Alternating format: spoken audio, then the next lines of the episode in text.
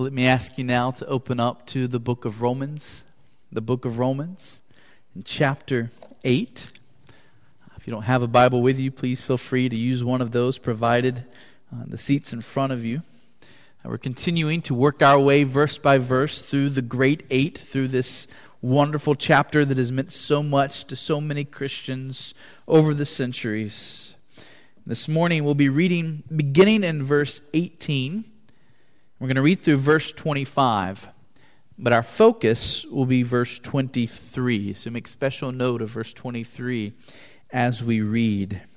Uh, we're going to begin in verse 18, and this is the Word of God. For I consider that the sufferings of this present time are not worth comparing with the glory that is to be revealed to us. For the creation waits with eager longing for the revealing of the sons of God.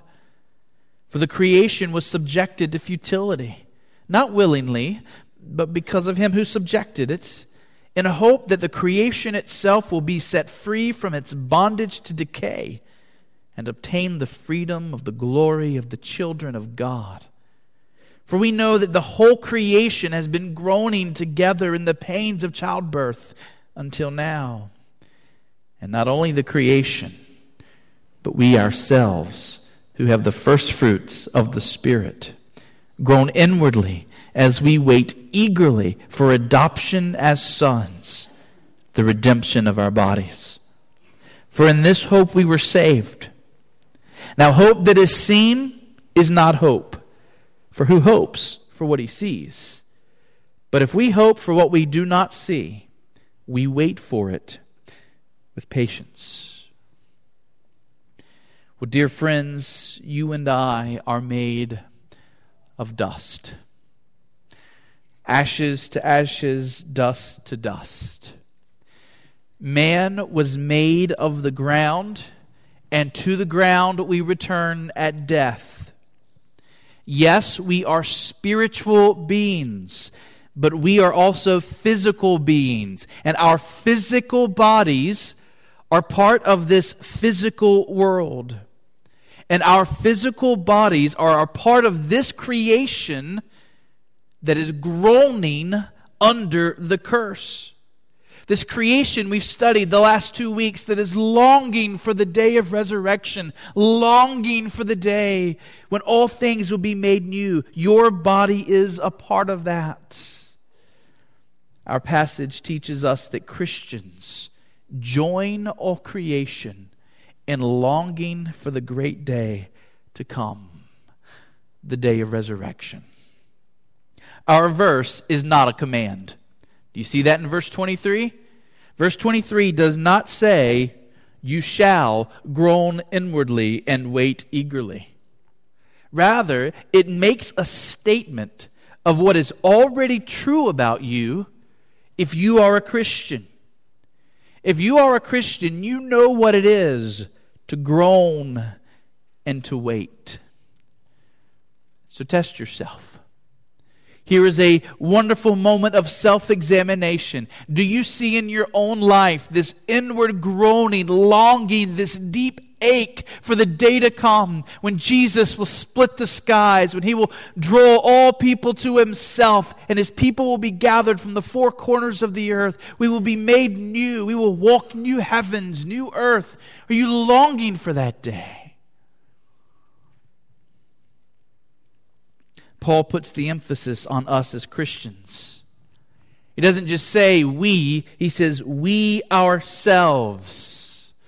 It's as if he says, Yes, even us, even we who are Christians, even we who have been adopted by God, even we know what it is to groan under the sufferings of this world as we wait. Mount Hermon Christians have wonderful privileges in this life. We could spend this entire sermon just listing blessing after blessing, privilege after privilege that we have in Jesus Christ. But we're not yet in heaven. And this world has not yet been made new.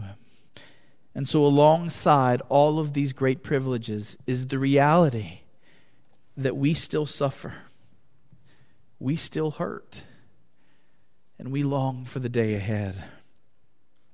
We do not believe in a health and wealth gospel. That is, we do not believe that when you come to Jesus, if you have enough faith, everything's going to be well with your life.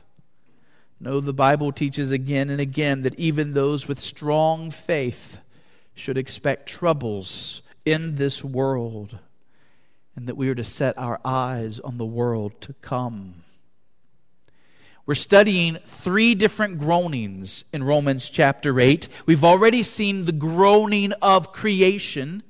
Today we're going to look at the groaning of Christians.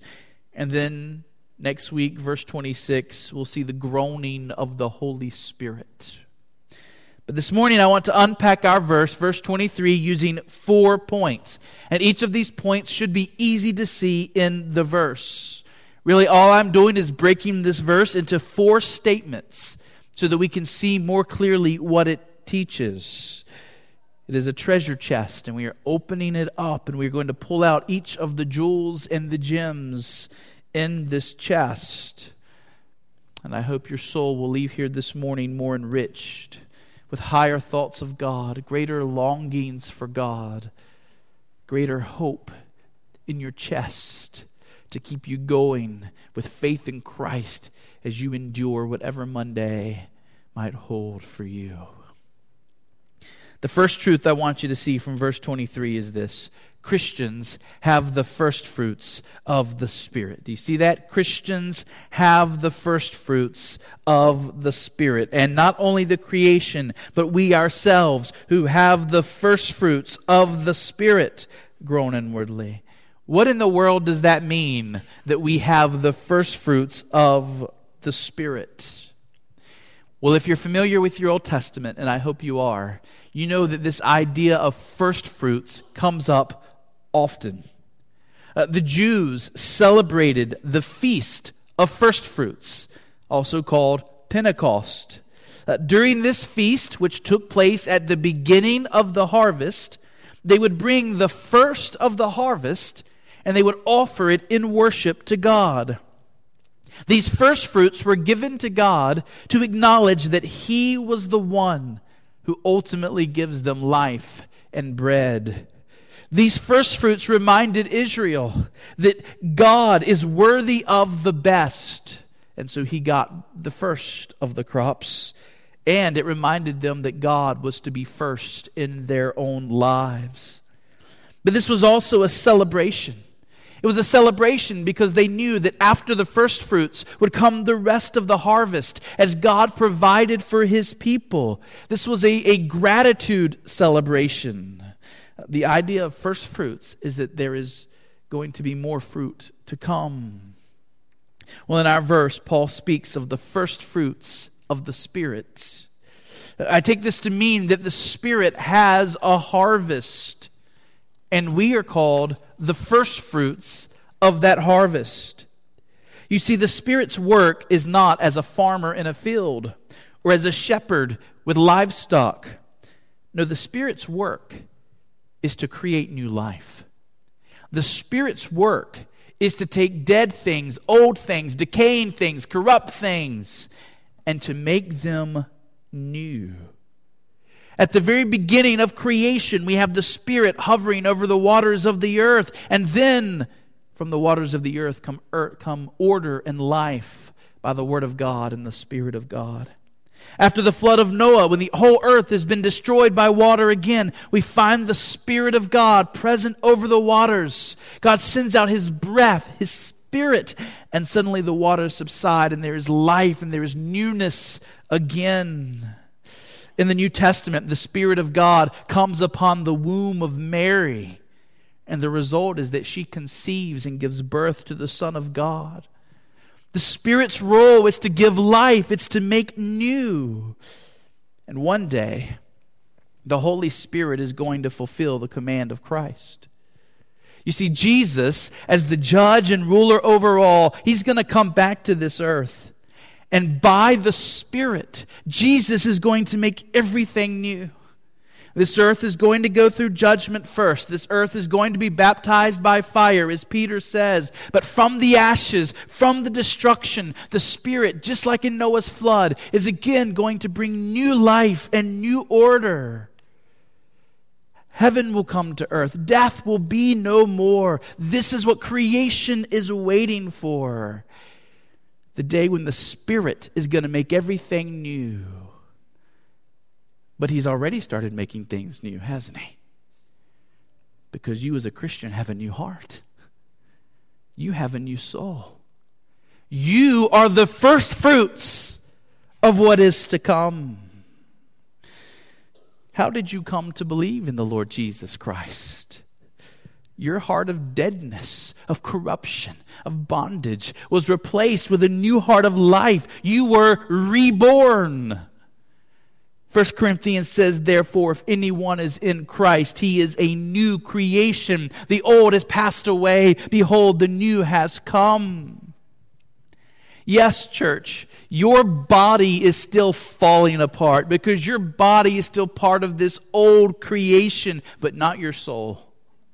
If you are a Christian, your soul has been made new. Your soul is the first fruits of the harvest that is to come when not only everything else in creation, but your body is going to be made new and perfect.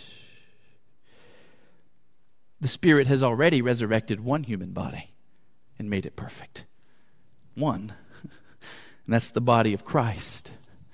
Yes, Jesus raised Lazarus and others from the dead, but they died again. Their, their bodies were still fragile and frail, but not Jesus' resurrected body.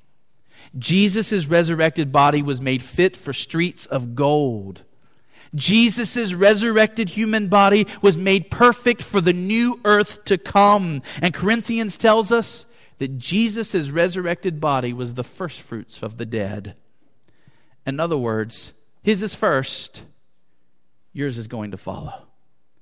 There's going to be a day when your body will be made right for walking streets of gold.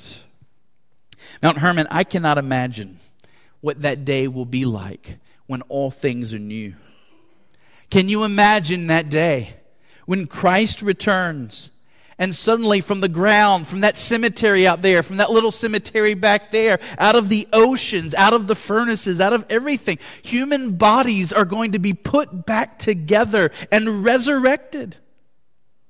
Souls that had departed to heaven or hell are going to be brought back and reunited with their bodies so that we will again be body and soul forever. The wicked will have bodies now fit for hell. And in body and soul, they will experience the judgment of God and hell forever. And that's what we deserve, isn't it? But we who have been saved by the grace of God will be given bodies fit for heaven. And in body and soul, we will experience the gracious love and blessing of God forever and ever. Your born again soul is the first fruits of that day. Number two, notice in verse 23 that Christians groan inwardly and wait eagerly. Christians groan inwardly and wait eagerly. And these are the same words that, that, were used of creation in the verses that we've already studied. The groaning is this inward anguish, this deep longing. The eager waiting speaks of being anxious for the day of resurrection to come. It's like children on Christmas Eve night waiting so earnestly for Christmas morning. Do you remember that when you were a kid? Because I sure do. I remember one Christmas Eve in particular. I had my room was upstairs, and you just I thought it's the sun is never going to rise. It's just never going to rise. And just wait and you wait. That's how Christians are to be waiting for the day of resurrection. When's it coming? When's it coming? Oh, Lord Jesus, come quickly. When's it coming? Now, what does this godly groaning, what does this waiting look like in the lives of Christians? Well, it is not to look like grumbling and complaining. That's not the kind of groaning we're talking about. We are not to live each day grumbling about how messed up the world is, or how terrible our government is, or how society is speeding down, how, downhill fast. We're not to spend our days griping about our bodies falling apart. These things should sadden us, but we ought not to grumble, and we ought not to complain. That's not the kind of groaning in view here. Nor does this groaning and waiting mean that Christians are to sit back and to do nothing until Jesus returns. It doesn't mean we sit on our lazy boys and we watch our televisions and we say, well, we're just, we're going to wait for Jesus. We're not going to do much in this world. No. This world is not our home, but it is where we live. And we are to seek the welfare of the people around us.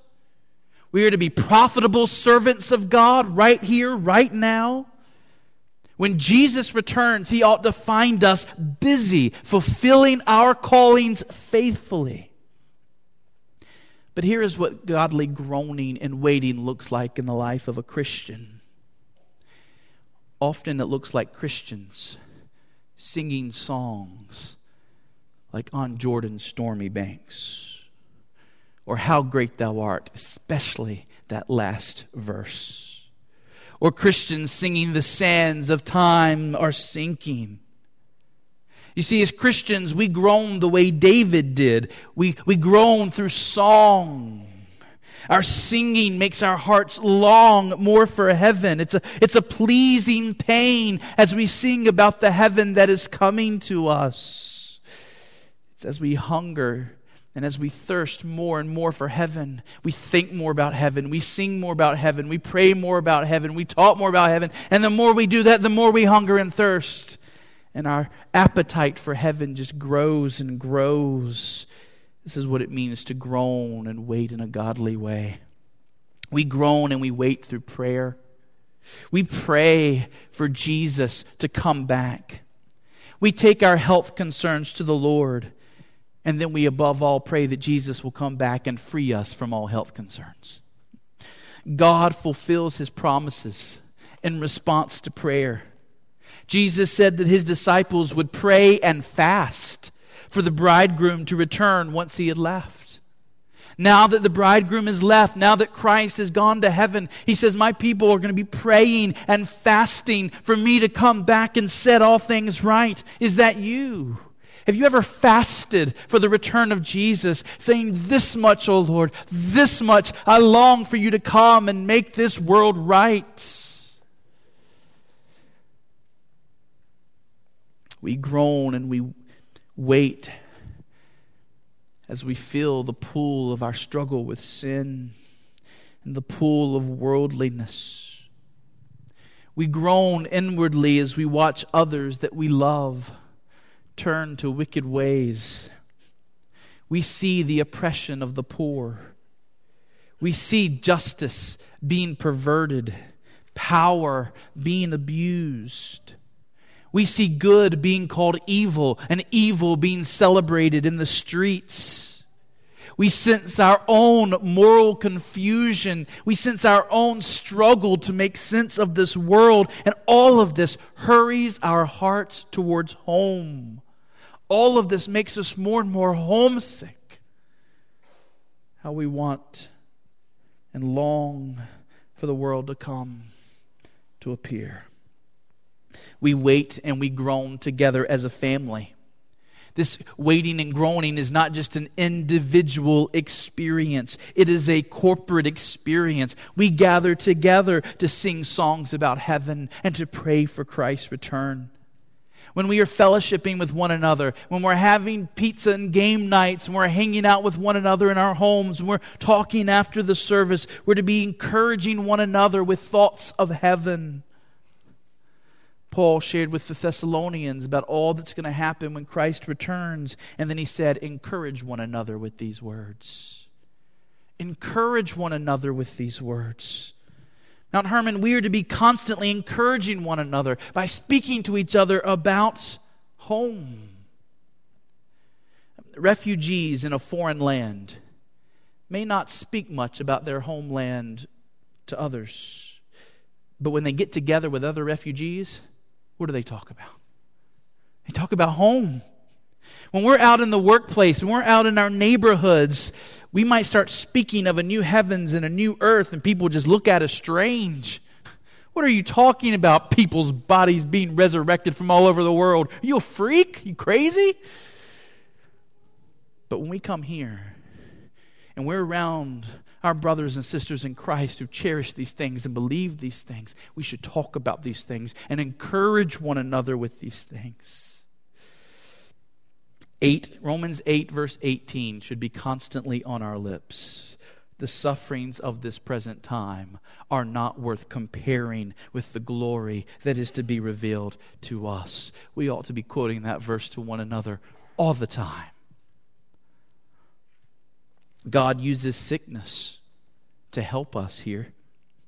If we were healthy all the time, if we were fully able to enjoy all that life offers, we might not think much about the life to come. Resurrection Day doesn't seem all that great to us when we're doing great right here and right now. Remember, there are those seeds that fell among the thorns. They profess to love Jesus, but their hearts get so caught up in the right here, the right now, the stuff of this world, that they don't actually care that much for Christ. But God's people, towards them, He uses sickness, He uses suffering, He uses disappointment, He uses disillusionment, He uses pain to wean us off of this world, to help us see this world in its true colors. Dear friend, if God has brought much trouble into your life, if God has caused you to be disappointed and disillusioned with this world because of the suffering and the pain you're experiencing, you ought to thank Him. Because even in your sorrow, He is being gracious to you. It is better to hurt in this life and to have a heart longing for the life to come than to be satisfied in this life and to be disqualified from the life to come. Those who have their best life now are headed for a terrible future. But those who patiently endure hardship in this world while trusting Christ will find that their best life is yet to come. Praise God for your sicknesses and your hurts and your pains. They serve a good purpose in your life. Scotty Smith says this Oh, for the glorious day when there are no more tears to wipe and no more deaths to mourn. The day when everything sad comes untrue and everything broken will be ever new. The day when perpetual hellos will supplant every faithful, painful goodbye. The day when the only thing that will shock us and take our breath away will be greater, richer revelations of your love for us in Jesus. The day when we will no longer gather in sadness to bury our dead, but in gladness we will proclaim, Father, you have done all things well. You have made all things beautiful you have made all things new. The day when our mourning will be turned to dancing, when our anger will be turned to laughter, when our knowing in part will become understanding in full. The day of no more sackcloth and ashes, only wedding garments and feasting. Hasten that day, Father. Hasten that day of renewal and restoration, regathering and resurrection. No more clenched fists, only raised palms. No more blank stares, only counting stars. No more funeral homes and graveyards, only a new heaven and a new earth. That's the groaning of a Christian's heart. We've seen that Christians have the first fruits of the Spirit and that they are groaning inwardly and that they're waiting eagerly. Let's quickly see the last two truths taught in verse 23. Our third is this Christians are waiting for their adoption as sons. Do you see it? Verse 23. Christians are waiting for their adoption as sons, to which you say, Now, wait a minute, Justin. Didn't we spend like a whole month in January looking at the fact that we've already been adopted as sons? Didn't we live in verses 14 and 15 and 16, which speak of our adoption as a present reality? Yes, we did. And in a very real way, all who believe in Jesus Christ are sons and daughters of God this very moment. But there is also a very real sense in which your adoption by God has yet to be finalized. It has not yet been fully realized. We do not yet bear fully the image of our Father. We do not yet look like our Father the way we will in heaven. There is still much about us that is ungodly. Amen? We have been adopted, and yet we are not yet fit to come into our Father's house, into heaven. You see, we must have that holiness without which no one can see the Lord. Our bodies must be made new. These old creation bodies we're in right now would be incinerated in a moment if these bodies came into the presence of the holy, holy, holy God. In the courts of heaven, your adoption papers as a Christian, they have been signed, they have been sealed. You are God's child. In your own heart, God's Spirit has come to you. He is shedding abroad in your heart the knowledge of God, faith in God, the experience of God's love. Dear Christian, you have a real relationship with your Father right now. And yet, though you can approach Him in a spiritual sense right now through prayer, you cannot approach God physically right now. You cannot. Your soul can come into the Holy of Holies through prayer, but this body of yours cannot come into the presence of God. Only after the resurrection will, be, will we be able to truly come into the Holy of Holies, heaven itself, which will have come to this earth.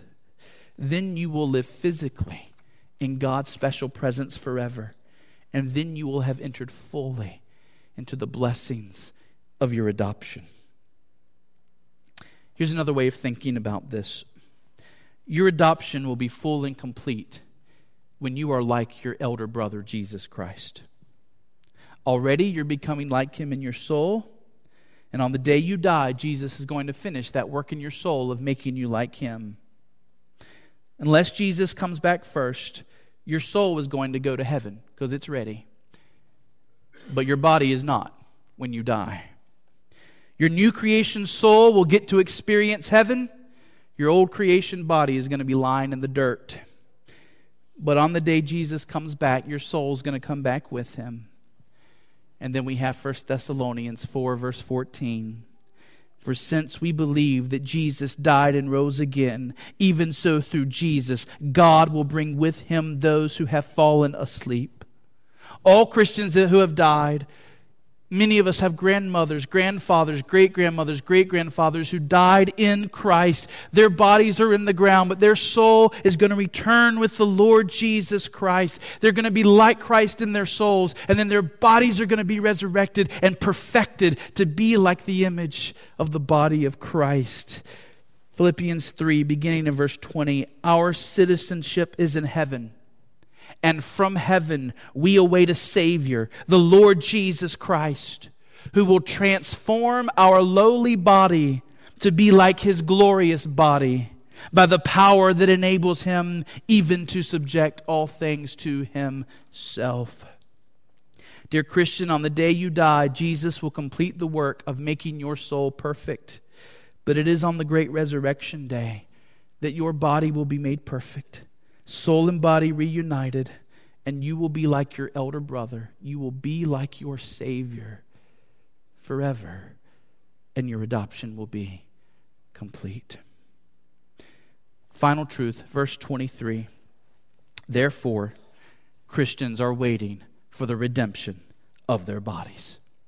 Christians are waiting for the redemption of their bodies. What does this word redemption mean? To redeem something means to receive it at a cost. A price must be paid. On the last day, the redemption of your body will be complete. But when was the price paid? 2,000 years ago. The actual receiving of perfected, glorified bodies is not going to come to pass until Jesus comes back. But the price of your perfected, glorified body was paid on the cross. This is so helpful and this is so wonderful because we often talk about Jesus dying for our souls, and that's wonderfully true. But how often do we talk about Jesus dying for our bodies? Yet he did. He died for you, Christian, and you're not just a soul, you're also a body.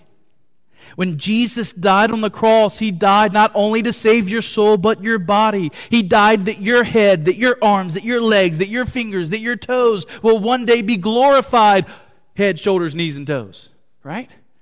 It's all going to be perfected, it's all going to be glorified. Your God is a God who cares for you 100%. He overlooks nothing in his love for you. He meets the needs of the soul, but He does not neglect the needs of your body. He feeds your soul through the Word, but He makes sure you have your daily bread as well. Jesus has rescued your soul from hell, and dear Christian, He has also rescued your body. Glory in this truth. It is helpful and it is wonderful. So, how should you respond to God's word this morning? What is your response to verse 23? Well, if you're here and you're not a Christian, this verse should call you to Christ. Children, let this verse call you to Christ. Young people, old people, let this verse call you to Christ. It's only by trusting Jesus, following Him, giving your allegiance to Him, that this verse is true of you. Your heart will have no true longings for heaven until your heart has fallen in love with Jesus Christ. God would have you be His now if you're going to be His in heaven. Do not put off coming to Christ. Follow Jesus. Seek to be baptized in His name. Commune with Him through the Word and prayer. Be a part of a healthy church. Unbelievers, there's no reason to go to hell when heaven is offered to you. Don't neglect so great a salvation, a salvation of body and soul. Christians, let this sermon incline your heart a bit more towards heaven. Let this sermon cause you to long with greater eagerness for the resurrection day ahead. Let Sundays be more precious to you now because it's on this day that we celebrate the resurrection of Jesus Christ, guaranteeing your own future resurrection. Anytime your body hurts on a Sunday, you should remember this is temporary. My resurrection day is coming, and Jesus' resurrection proves it. And that's why we meet on Sunday and not Saturday, is to remember that sickness and sorrow and struggles. They should be a little less difficult for us now because the sting in our sorrows has been taken out. We now see that even these are being used by God to help us groan and long in a godly way for the day to come. Are you suffering now? Are you in a period of deep hurt right now? Pray for God to help you, certainly. But pray most of all for the coming of Christ. Pray for God's grace to sustain you now, even to heal you now. But also pray that you would learn the lesson of the trial. And the lesson is this this world is not so great. Long for the world to come when you will be with your Savior forever. Well, finally, let all of us who are Christians rest secure in the love of God. Know that you are safe, body and soul, that you are protected by His fatherly care. Put away all anxiety. Put away all anxiety. Put away all anxiety, all fear, all distress. You are in good hands. You know the end of the story. Your God is trustworthy. Rest in Him and find peace. Amen. Let's pray.